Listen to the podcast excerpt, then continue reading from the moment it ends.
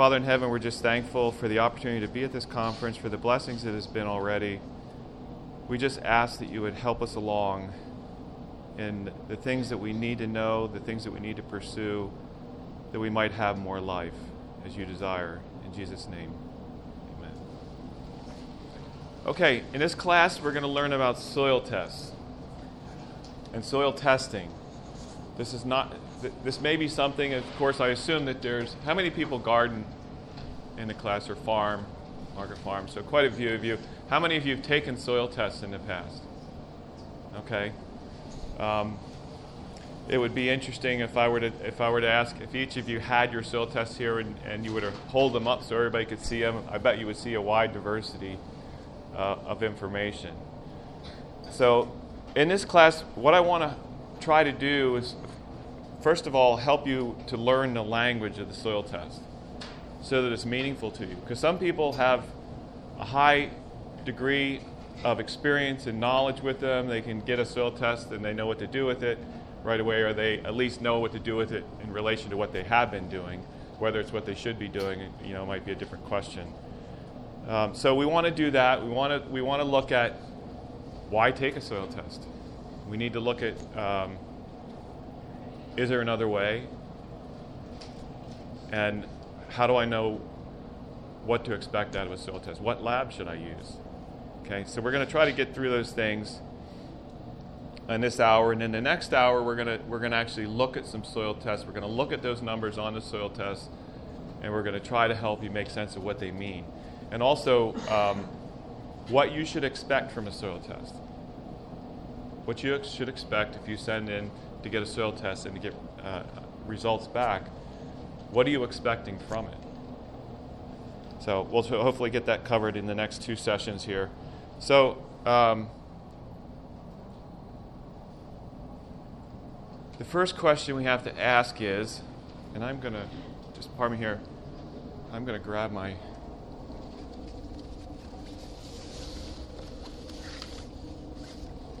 my changer so I don't have to go up to the computer all the time. Why test your soil? Um, I have two twenty-year-old twin girls who love to cook. The problem is they don't like following recipes. And that might be okay for a chef who has practiced the culinary arts for years and years and years. But what did they first have to learn? I always tell my girls, you've got to follow the recipe first. What's the difference between a chef who doesn't need to follow a recipe and somebody that needs to follow the recipe? Experience. They they know, they've learned how condiments interact with food. They, are, they learned how different foods interact with each other. I had a really good friend who was a who was a caterer, and she made fantastic food. But the interesting thing is she didn't follow recipes. And when she would increase when she would increase the volume of a recipe, she didn't necessarily increase everything that she was putting into that, because she un- understood very well the dynamics of the condiments and how they, they affect the flavor and how more is not necessarily better. Um, and so what about... Uh, what about um, I listened to a musician one time, and it was in a, a worship, and he was playing the piano, and he he asked the, the group there, give me three notes, and I'll make a song for you. And somebody gave him three notes, and within just a matter of seconds, he started playing a song, you know, music. I have kids, who lo- we have a piano, and I have kids who like to play the piano, and uh, what I hear is not necessarily music all the time. Um, there was actually someone in that group when we, we were in that worship, and that person gave them three notes, and the, the man said, well, I can't really make a very good song out of that, but I'll try. Now that told me something about his understanding, his knowledge and understanding of the science of music. Of sound. He had he had a foundational knowledge of what made good music, how to how to make good music. my kids were just kind of making it up as they went. They didn't really, they didn't really know anything about it. I do have a twenty-three-year-old daughter who is a concert pianist, and uh, she can make fantastic music. And um, not only understanding the science of it, she understands the emotive force of it, the understanding, how to make the music give understanding to what, what's being played, giving emotion to that music, bringing it to life. Um, there are spiritual lessons in all of this. Our time is so restricted on trying to cover material that it's hard to really to, to bring everything out. Um, what about if you took your car to an auto mechanic and he told you, yeah, well, I went to school for all of that stuff, but I don't really, I don't really agree with what they taught me, and so I'm just gonna, I'm gonna fix your car the way I think I, it ought to be done. Would that make you a little nervous? As opposed to, now there are mechanics, if you would go, and they would, you would tell them what's going on, and they say, oh, well, it's probably this. Well, how do they know? It's probably this. They have a foundation and they have experience that they're basing that, that knowledge on. If you want, if you want to know what the condition of your soil is, how are you going to find out? Let me ask you this question, because we we have to kind of answer this one in the first place. Is a is there a science to music? What about the internal combustion engine? Does it work a very specific way? And you can't just go and decide, well, I'm going to make it do this or I'm going to make it do that. Um, and we could go through a, a whole different set of illustrations. We have to settle the idea that the soil is designed to function in a very specific way. If we can't agree on that, then um, it's every man for himself. My my ideas are as just as good as anybody else's ideas out there, no matter how much knowledge or experience they have, because there is no basis, there is no design, there is no foundation to look at to determine, you know, what we should do. So I will assert to you that there is a model, and there is only one model that's correct. Now, I know some people might have a hard time with that, but if you have a hard time with that, then you're going to have a hard time with Jesus saying, I am the way, the truth, and the life. No one comes to the Father except through me. Is there more than one God? Is there more than one model for life? There isn't. You know, the Spirit of Prophecy says about the medical ministry that there are a lot of ways to practice. I'm paraphrasing. There's a lot of ways to practice it. Has anybody read that? There's a lot of ways to practice the healing arts. But what's the rest of it say? There's only one that heaven approves of. So there's lots of different ways you could do it. And as part of Sabbath School, I'm going to share how you can actually use things that are good in and of themselves and actually degrade life. Leave life in a much worse place than it was before. So we need to have some standard to measure to determine what the condition is and what the condition needs to be. And we're going to talk a little bit later about some of the factors that will affect that. But so if you want your soil to be what it should be, you need to have some standard to measure it against. Now, um, let's see, I didn't put this thing in, so I'll just use this. So if we want to know, you know, what conditions of the soil should be, we need to measure it against a standard that's going to tell us what it should actually be. So you need to test your soil. Just like we would read the Bible, we would measure ourselves against who? We would measure ourselves against Jesus. The Bible says that we shouldn't compare ourselves among ourselves. And I see this happen in, in a lot of things in life. I see it happen in agriculture as much as anything. Have any of you heard of the Back to Eden method? Um, what? Can everybody hear me okay? That's for the recording. Okay, she put it on, so it should be okay. Um,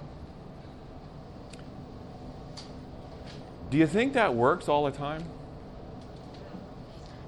I guarantee it doesn't work all the time, because I, I've, I've had friends who knew better. But what, what happens here? We want some magic solution that's just going to take all of our problems away, right? So we fall for this stuff all the time. There's just that, that one thing, if we just do it, you know, we won't have to ever do anything again. And, and everything will just be all worked out and stuff. And so we compare ourselves among ourselves. Is there anything wrong with the principles involved with the Back to Eden method? Absolutely not. But the real question is, and I could, you know, bring up a lot of different things. I just, I have some pretty profound experiences with that one with, with other growers. Uh, I'll just share one of them. It happened to be out in Colorado, and and uh, you know, he didn't have the soil conditions for that to work for him. He had high potassium, high magnesium soils. They were tight. They didn't. They didn't. Water didn't penetrate well, and it didn't drain well, and everything. Does anybody know what happens when you put uh, mulch over something like that? What does mulch do? It helps to hold moisture. Now, I already told him what he needed to do. He was deficient in calcium. That soil needed to be opened up. It needed to be able to breathe. It needed to be able to drain. Um, and somehow or another, he didn't manage. He didn't manage to to get to that. But this other came along, and he heard about it and listened to it, and all, oh, it just sounded great. Just, you know, put that on, and it'll take care of it for me. Well, I I happened to meet him. I was at a uh, convention, and I, he, I saw him coming, and I could tell he was coming like a dog with a tail between his legs. Uh, and he came over and sat down, and I just grinned. I said, "What did you do?" And he said, "You heard of the Back to Eden method?" And I said, "Yeah, you didn't do that, did you?" And he said, "Yeah, I did. I brought a whole bunch of compost in and a whole bunch of mulch and, and spread it out." And I said, "Yeah," I said, "I bet that didn't go so well, did it?" He said, "No, my whole, this is, now this is an area, remember, that gets about fifteen inches of rain a year. That's it. That summer happened to be a little bit wetter. They got twenty inches that year, and a lot of the rain in Colorado comes in the summer. They call the monsoon season. Um, so we got a little bit more rain at that time of year than normal, and his yard was a swamp. It was just a total swamp, and he had to tear it all out. He spent all that money and all that time putting in. He had to come in and take it all off and take it all out. And I said, "Are you going to do the right thing now?" He said, "Yeah." There are laws that govern life. And there are aspects to that model. And any one of those aspects is relative. It's important. But not to the exclusion or the ignorance of, of any other part of it. So, um, moving on, it says, there's, is there another way? I was over in Australia giving the soil fertility presentations that I usually give in uh, early December. And Alan Fisher, one of the, the, the gentlemen over there, gave a history of Avondale. And of course he shared the dream that Missus White had about the furrow. And so at lunchtime, one of the people that was attending my class asked, "How did Jesus teach us before we had soil tests?" It's a good question. Well, first of all, God could teach us like that if we need. He needs to. If we're willing and we're desirous, He can teach us if we need to. But our bigger problem here is, and is there another way? Let me just answer the question off the bat. Yes, there is another way. Has anybody heard, some of you shared, I've shared this because I've been visiting with you, so forgive me if you're having to hear it again, but it's worth repeating anyway. Has anybody heard the phrase, "A field, that field walks easy"? It's one of my favorites, so that's why I keep sharing it. That field walks easy.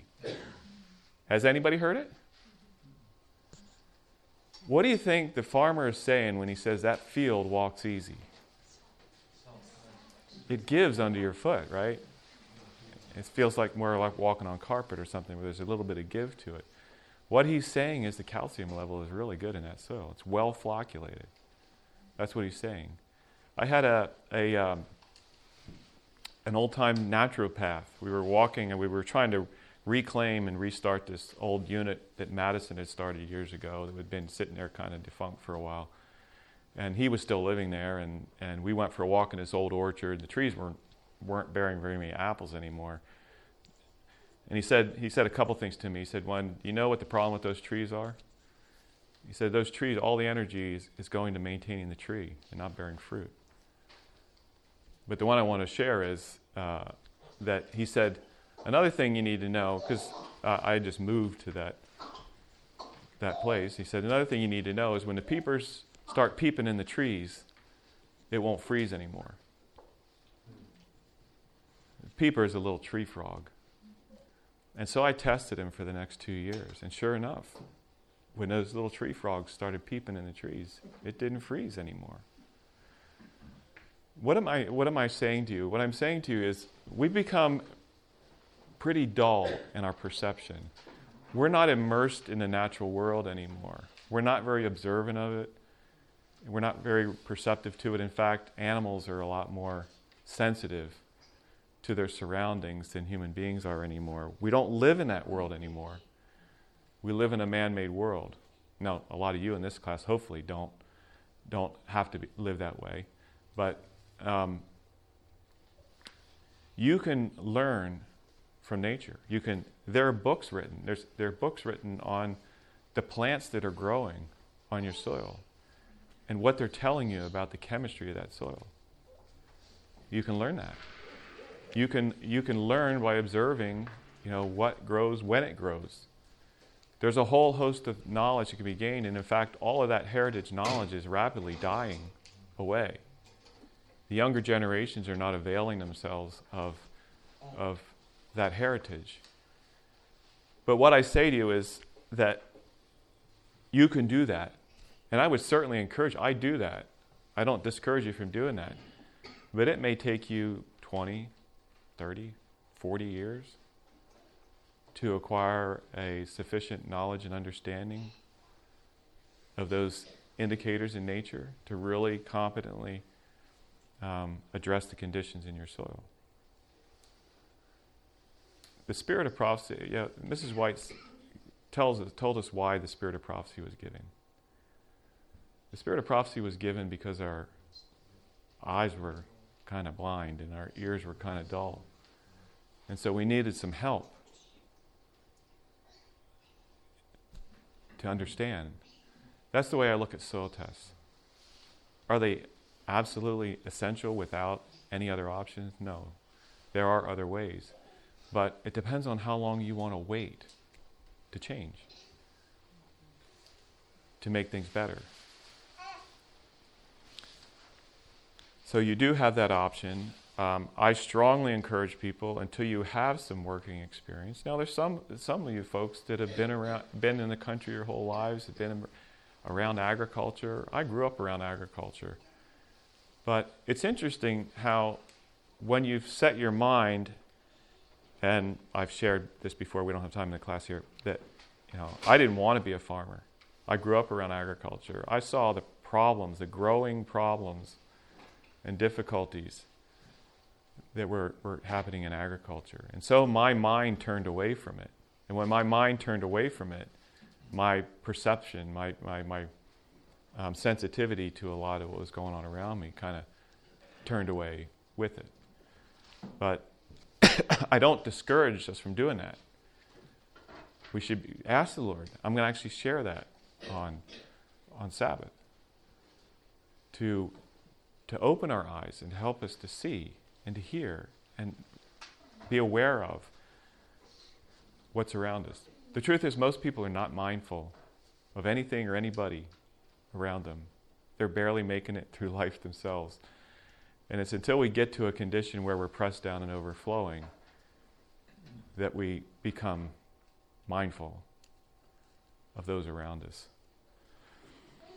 So yes, there is another way. I suggest that you take advantage of the opportunities that God's given to more rapidly reform. Take advantage of the, the knowledge that's been um, made available so that we can increase life sooner than later. Okay. This is a big question. If I asked each of you, you all raise your hands, you had soil tests done, you're probably going to give me each, some of them may be the same, some of them are, are not, uh, they're going to be different. Which one is right?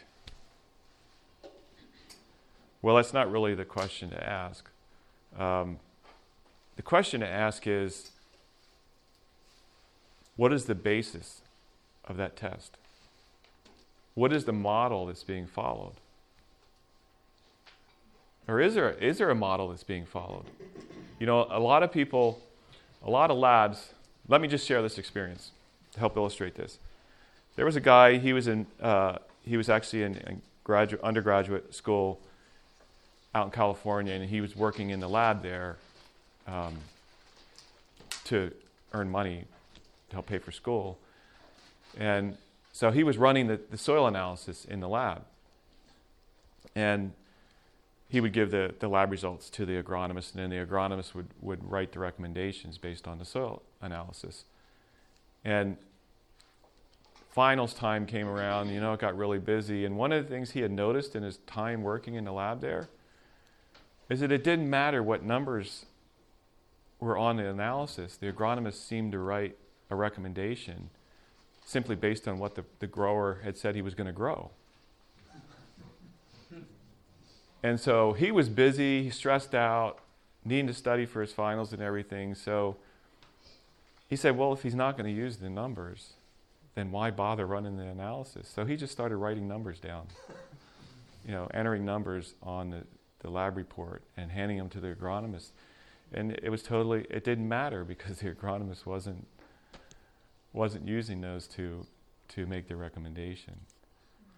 Um, now, a lot of people are very cynical about soil tests as a consequence of this kind of thing, because a lot of times a recommendation will be given by, okay, well, you live in North Texas, and you live in South Texas, or you live over here, you're in an alkaline soil, you're in an acid soil, and so they'll they'll make their recommendation based on a generalization of, of where you are and what you're going to grow. What they're doing is they're address, they're feeding the crop. They're just addressing growing that crop and getting a yield, rather than feeding the soil. When I say that, I'm talking about, uh, I always interchange the two, the, the, the character, the condition, the character of the soil. You're change, you're addressing the condition or the character of that soil. You want to restore a complete and balanced condition. Now, the reason a lot of these, these people do this is because they don't believe that there's a, a correct model. They don't believe that there's a standard being measured by. And so that's why they don't do it. I don't. I, I wouldn't necessarily accuse them of any kind of deviant behavior where they're trying to deliberately uh, mislead or, or confuse people or anything. They just don't believe that. Now, I will tell you, because I've heard it from some of these people personally, that you, they they do actually believe it, but they don't want to lose their job. Um, if you were in Mike Trevisio's class on soil biology, he mentioned this, that he discovered that Uh, while they don't promote it and they don't disseminate the knowledge, a lot of the soil scientists there actually follow the model that I follow, that everybody says doesn't work, behind the scenes, but they can't disseminate it because they would lose their job. Um, and it really comes down to, folks, that the devil doesn't want us to know the truth. It's always going to be a remnant, because, and I can tell you personally, that the more you pursue the life, the restoration and the increase of life, the more you're going to get hammered. Um, and so you just that just comes with the territory, and you just... The idea, if any... How many of you have been farming for a while? You didn't have any difficulties, did you? um, how do you reconcile that with Jesus saying... Uh, my yoke is easy and my burden is light? I'm not going to answer the question for you. I'll let you think about it. So, first of all, you have to determine if there's a correct model, what is that model? And then, is the lab that I'm utilizing, you know, utilizing that model? And then you have to ask the question as well, um, because... What I'm talking about, this, this model that I'm talking about is called the Albrecht model. Okay, some of you probably heard of it or heard about it. Um, Doctor Albrecht, this, this actually was developed beginning back in the early nineteen hundreds. Almost one hundred years ago, he started this process. And one of the things that he always said was, go to nature and let it teach you. Don't go to the lab and teach it. And over a period of about forty to fifty years, um, it was it was established, and we don't have the time to go into all of how that happened. I'll just simply say that he got to the point where he could take animals and he could make them infertile within a few weeks, and then he could turn it around and make them fertile again in two week, two or three weeks. He could take, um, I just I like rabbits as a really good illustration because there's pictures of it. He'll take rabbits, little rabbits, and within two or three generations, they're big rabbits. What I'm trying to get to you at is that any model is based on the preservation and the increasing of life. Any good model should preserve and increase life. And if it doesn't do that, there's a flaw. There's a flaw in that model. And so this was established over forty to fifty years. It's being practiced all over the world. All over the world. Most people, most people in agriculture have never heard of it before.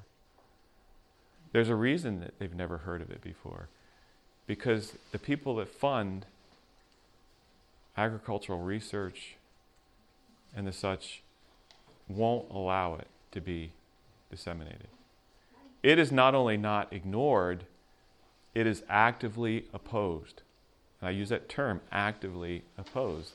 I know this to be the case because Uh, an individual, and when I was in an advanced training with this, an individual who ha- actually happened to u- work for a university, was a chair in a, a you know land-grant university, was at that meeting, and he stood up and he said, because uh, Neil Kinsey, who's the last surviving person that Doctor Albrecht actually trained himself, um, had been saying that you know this is you, this is difficult to find sometimes. And it did it because it's opposed. And this man stood up in that that class. And he said, I just want you to know that what he's saying is exactly true, because I sat on that committee. And we actively tried to find, he's not on it anymore. He said, we actively tried to find ways to discredit it, to undermine it, to obscure it. Does the devil do that to the truth? So you're not, I'm not surprised. You shouldn't be surprised. Um, and one of the ways that they do that, see, he established that model based on very specific analytical and interpretive protocols. Okay? So one of the ways that they discredit it is most of the labs that, and it's based on cation exchange, the cation exchange complex, the colloidal and humus root complex, because the root is actually part of that process as well. Um, and so it's called cation exchange. The cation exchange model is, is typically what's, what it's called in general. But how you discredit it and how you undermine it is you take and you say you're using this model, and you will run your analytics based on that, you, saying that you're using that model, but you change the analytical and the interpretive protocols. And when you do that, you change the numbers. It's like now trying to compare an orange to an apple. You're trying to measure the the quality of the apple by an orange. It doesn't it doesn't work. And this is one of the most prominent things that's happened. It's not a question of a lab being incompetent. The technicians are not incompetent. The process is not incompetent. It's just coming to a different conclusion. And unless unless someone knows what those numbers mean in relation to a sound model, you're never going to hit that model. You're going to continue to miss it all the time. It's just that simple. And this happens over and over and over, and then people start making excuses for, oh, well, the Albrecht model, it doesn't work. And, you know, and then you have agronomists who can't get it to work for growers, and And then they just start saying, well, it's only a snapshot in time, and it really is not that big of a deal, and they're, you know, you can't really do anything. You always start hearing a thing, you can't really do anything about it anyway. That's a pretty sad statement. if if that were true, that you can't do anything about, you know, the condition in life. So, to the best of my knowledge, those protocols are only being run by one lab in the world anymore. And that lab even runs two-thirds of its analysis. That it's only run that way for Kinsey Ag Services. The other half to two-thirds of their samples are run the way the other labs run them. Um, and I actually spoke personally to the, the lab owner, Bob Perry, and I asked him, I said, I said, are those numbers reliable? And he said, no. Here's the lab owner. He's the one running the lab. And I said, well, if they're not reliable, why do you why do you run it that way? And hear this answer, because that's the way they want it. That's the way they want it. Because that's the way everybody else is doing it. Mark, what do you mean by those numbers aren't reliable? The question that was asked is, um, what do I mean by why aren't those numbers reliable? What what typically has happened is they've gone, instead of using very specific extractants for different elements, they've gone to a universal extractant. And whenever you go to a universal extractant, you're going to lose accuracy okay. on on things. Some things are going to be more accurate than others, but it's a generalized it's a generalized extractant, so you're going to get more generalized answers.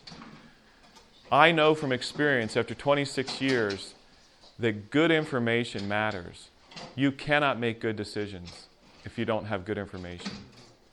You, you need to know that the information you're getting is accurate. Now, there's a lot of hazard. There's a lot of things that can happen that can cause your information not to be, not to be accurate.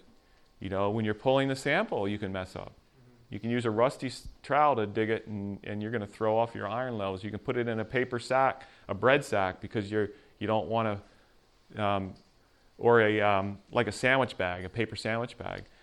You're going to throw it off doing that. Why? Because you're going to get sodium out of the paper bag. You're going to get boron out of the glue in the paper sack, even though it's new, um, and, and it's going to throw it off. Pulling the sample at the consi- a consistent depth, pulling it so it actually represents the area that you're you're trying to find out about.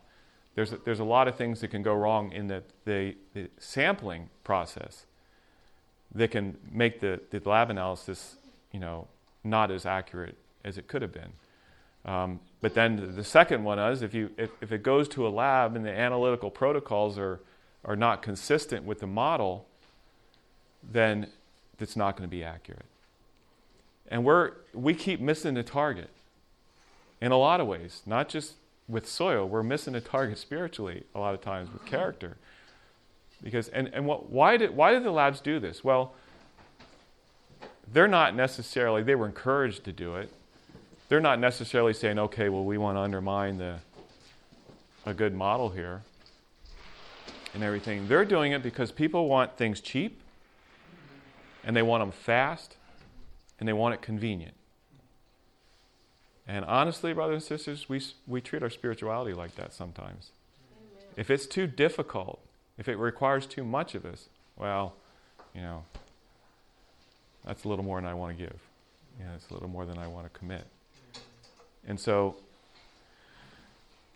that's why they do it. And again, you know, it has nothing to do with the competence of the lab. I have to emphasize these things because I, please don't anybody go out here and say, oh, so-and-so said that. I won't even mention other labs. Okay, I'll only mention the one that I use. I'm just saying to you that it has nothing to do with the competence of that lab. It just simply has to do with the fact that the analytical methods that the model was established on are no longer being applied. And so you don't have consistency there. You need a different set of model numbers. If somebody who's working with these other numbers can figure out, you know, what they're supposed to be, then you could certainly use them. But remember, I also pointed out that by going to a universal extract and a generalized approach on it, you lose accuracy. And so you're not getting... Doctor Albrecht, when he developed this model, actually developed it to correlate to the field. And otherwise, what I mean by that is, if you measured and found out what was the condition was there, and you and you you looked at the model and you determined what you needed to do. If you applied the right material to the field, it will show up on the next soil test. You will see the change. It should show up. It should correlate in the field. I can tell you that that doesn't happen the majority of the time with most of the soil tests people are trying to use to, to apply. Now, there are exceptions to that only because you have to, you have to satisfy the chemistry of the soil before you're going to build available nutrition in the soil. And what I mean by that is I'm dealing with that personally right now. We're on a highly weathered soil in Kentucky, and we've put on five to six hundred pounds of phosphate. We should have seen. We should be in the optimum range with phosphate right now. We have only seen a hundred and fifty pound build applying that much phosphate. What happened? Well, Doctor Albrecht knew about this, and Neil knew about it because he told him. And so I asked Neil, and he said, "What's going on?" He said, "There are some soils until the, the soil is satisfied, it will not become available." So there is. Remember, in that dream, Jesus said, "There's a science to the soil." And so we can go, so I started digging, pulled out the soil chemistry book, trying to figure out, okay, what's going on? What's, you know, what could be happening? Well, most likely in the highly weathered soil like it is, um, we've got free aluminum in the, in the triple plus species. We've got triple, uh, a triple plus charge on it, or uh, uh, yeah, triple plus charge on it, aluminum, or we've got iron, we've got high iron probably with a triple plus charge too. And phosphorus has a triple negative charge. And that aluminum and iron in there is, is not stable. And nature always wants to stabilize things, to balance them out and stabilize them. So what's probably happened is that phosphorus is just grabbing onto that iron and grabbing onto that aluminum, producing aluminum phosphate and iron phosphate and precipitating it out. Um, but this is important. You know, sometimes when we become Christians and we start trying to do the right thing, sometimes all kinds of things start going wrong. And and sometimes it's because there's some deep-seated deformity that has to be stabilized. And once that's stabilized, we're now building, I can correlate it exactly to what I put on and, and what's showing up in the next test now. But it took five hundred pounds of... of phosphate being applied before that was satisfied.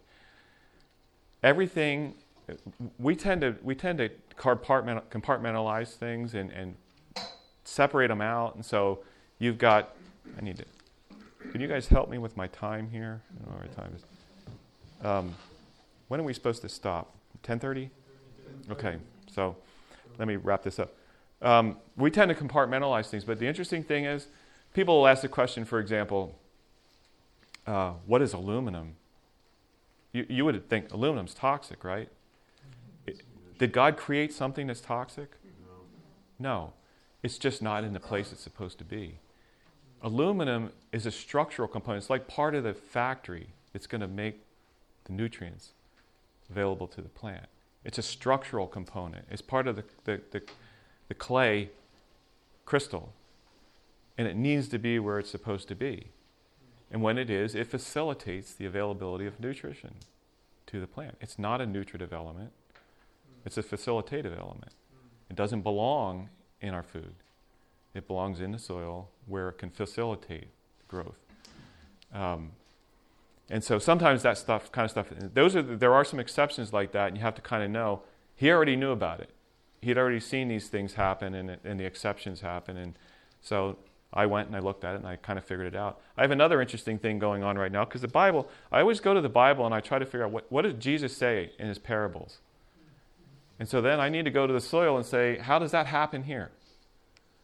And one of them is the, the, the parable of the talents where, you know, you, you take your talents and you can multiply them, you can increase them. Well, how do we increase the capacity of the soil? You know, I'm not doing the soil fertility class on, on what cation exchange is and all of that, but how do I make the bucket bigger? How do I increase the capacity for life? That's our mandate, to be fruitful and multiply and fill the earth. We're to increase. Um, and I'm actually having that phenomenon. I actually talked to another fellow who has the same thing going on right now. We have kind of similar conditions, so I'm really interested to see what, you know, we've been talking about.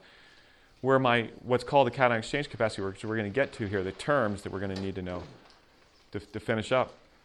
Um, where my exchange capacity, my bucket keeps getting bigger.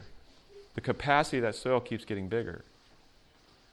And I've been wanting to understand how that happens because I haven't seen it happen a lot. I've, I've heard of it happening. And so I went and I started clay. Chem- I went and started studying clay chemistry and how it works. The drilling industry, the oil industry, and the, the mining industry knows a whole lot more about clay chemistry than agriculture does.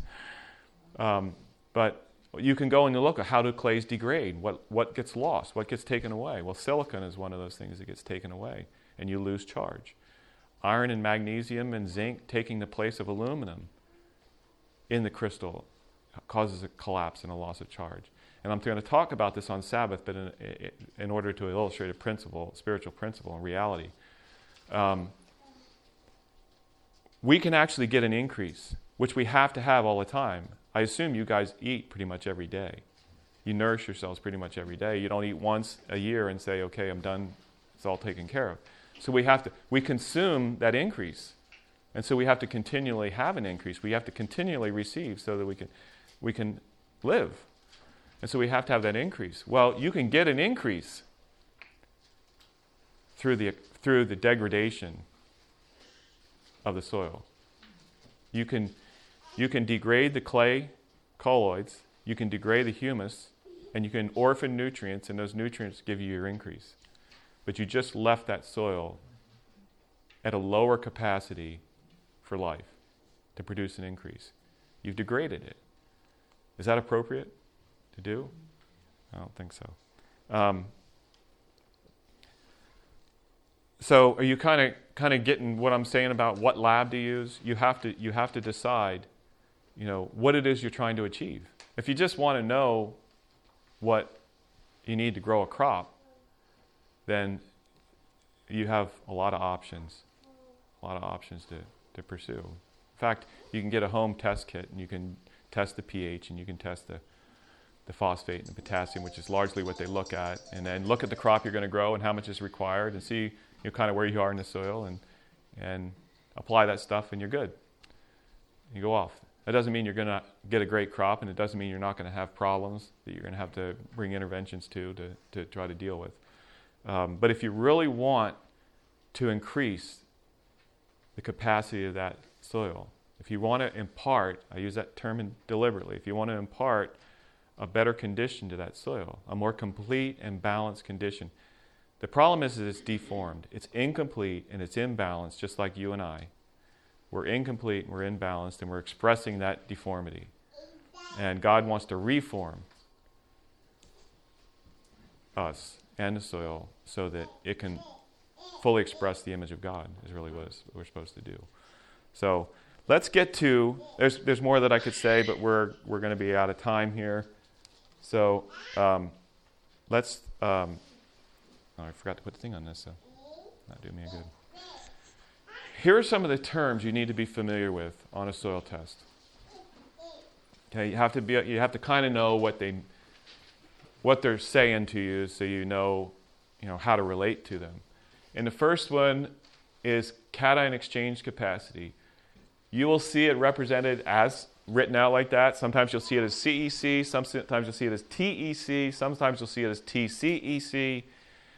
C E C is just cation exchange capacity. T E C is total exchange capacity. And you're going to ask the difference. What's the difference between the two? Well, there may not necessarily be anything, and there may be. And we're going to see in the next class, you know, what the difference is. Um, or T C E C, which is just total cation exchange capacity. Rather than saying total exchange capacity, they just say total cation exchange capacity. So they use different terminology. I typically use the T C E C to, sh- to demonstrate, to, to, to tell a person when they get the lab, the, the soil recommendations with their lab results, that they have, we have measured the, the total cation exchange capacity, the total exchange capacity of that soil. If you don't do that, you don't know how the buck, big the bucket is. You don't know what the actual capacity is that you have to address. And so what happens if you think your bucket is a two-gallon bucket and it's really a three-gallon bucket, and you put everything in there to fill a two-gallon bucket? Are you full? Have you done everything that you could? No, you're still short, a whole gallon. That was my dilemma. I actually have this increase in my capacity going on.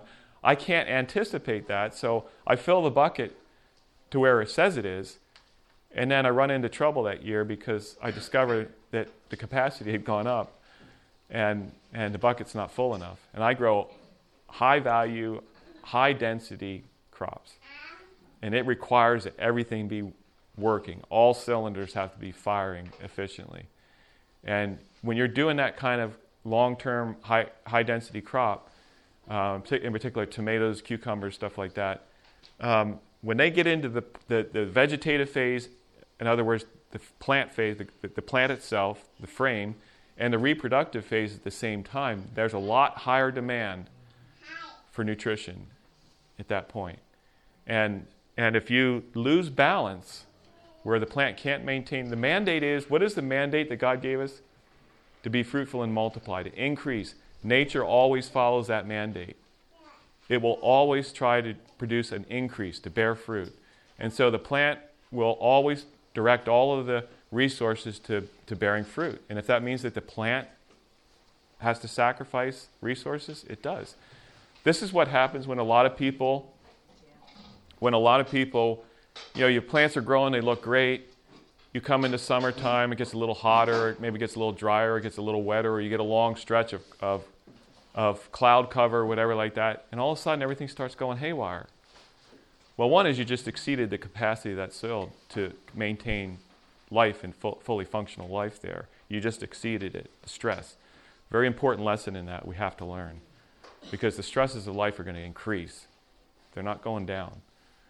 Um, And so if you, the plant's going to sacrifice, and now it's a matter of the plant's going to continue to try to bear fruit. And it will continue to pull resources out of that plant if it has to, out of the plant, the frame, in order to try to bear that fruit. Sometimes it makes it to producing the fruit, and sometimes it collapses before it can finish finish the process. But that's what it's attempting to do, it's intending to do, is to bear fruit, to increase. And so if you don't have that capacity there, and you've you've you've established what you're going to grow based on what you thought you had there, and all of a sudden you don't have it there. Um, that's when you run into trouble. So you want to know what the actual capacity of that soil is. You want to know what you're working with. Um, so it's the capacity of a, what is it? It's the capacity of a soil to hold positively charged cations. Cations are positively charged. That's why I said it. So that's calcium, magnesium, potassium, sodium, hydrogen, um, and I put there, quote, other bases. These would be, um, this could actually be aluminum. It could be iron, manganese, zinc, copper, um, cobalt, um, chromium. There's a, there's a bunch of other, but it's in very small quantities. And they have a way of calculating those combined based on other information to see how much of the bucket it's actually filling. But you need to know how big the bucket is, because you're going to have to find out when we go to this next one, base saturation percent. This is the percentage. Base is just another way of saying an alkaline-forming um, element, or alkaline-forming ion, as opposed to an acid-forming one. Up on top, I use the term cation, and they really should have used the term cation saturation percent here too, because hydrogen is actually a cation, it's positively charged, but it's acid forming. Produces acidity, that's what pH is, we'll look at here in just a second. Aluminum is a cation, but it produces acidity, it's acidic. Iron produces acidity. And so they're not all al- they're not all bases, they're not all alkaline forming cations. So I'm not sure, this is just convention now, they really should change the term to cation saturation percent, but they this is the, what they call it. But it's the percentage of the cation exchange capacity occupied by each cation element. So in other words, it's telling you what percentage of your bucket is filled with calcium, what percentage of your bucket is filled with magnesium and potassium, and so, and so on. Okay, so it's just the saturation percentage. In other words, what they're talking about with cation exchange is there's a charge on colloidal humus. There's a charge on colloidal clay. And it's a negative charge, and it attracts positively charged elements. And that's... When you add those up, do they equal one hundred percent? They should equal one hundred, yep. Now, there, there are cases where they, it'll always add up to one hundred on, on the test. but there is actually more than is on those that colloidal complex in that soil. This is where you have to get into parent material and the disposition of that soil. It's something that we need to learn about ourselves. It, it happens in the soil just like it happens with us. We have a disposition. We have propensities. I have four adopted kids. And if you want to know for sure that you have the propensities and dispositions of your parents, try adopting some kids and trying to deal with the crazy stuff. Where in the world did that come from? Because it's from somebody else. It's from the propensities and dispositions that they inherited, the epigenetic influences that they inherited from, from their parents and their grandparents and so on. But the soil is made up of a parent material. Whatever that parent material is, it has a disposition and it wants to express things. Things will grow ex- in expression of that disposition. That's why we have to reform that, because what's being expressed is not always good fruit, and we need to change that. So does everybody follow so far, those two things? Just think of a bucket. How big of a bucket is my soil? And then think of what part of my bucket is filled with this and what part of my bucket is filled with that. So say half of my bucket's filled with calcium and, the, and a quarter of my bucket's filled with magnesium and a tenth of my bucket is filled with potassium. You see what I'm saying? If you were to take different colored sand and you started filling a bucket and you had a two-gallon bucket and you had to you had to divide it, different colors of sand up and not exceed the bucket.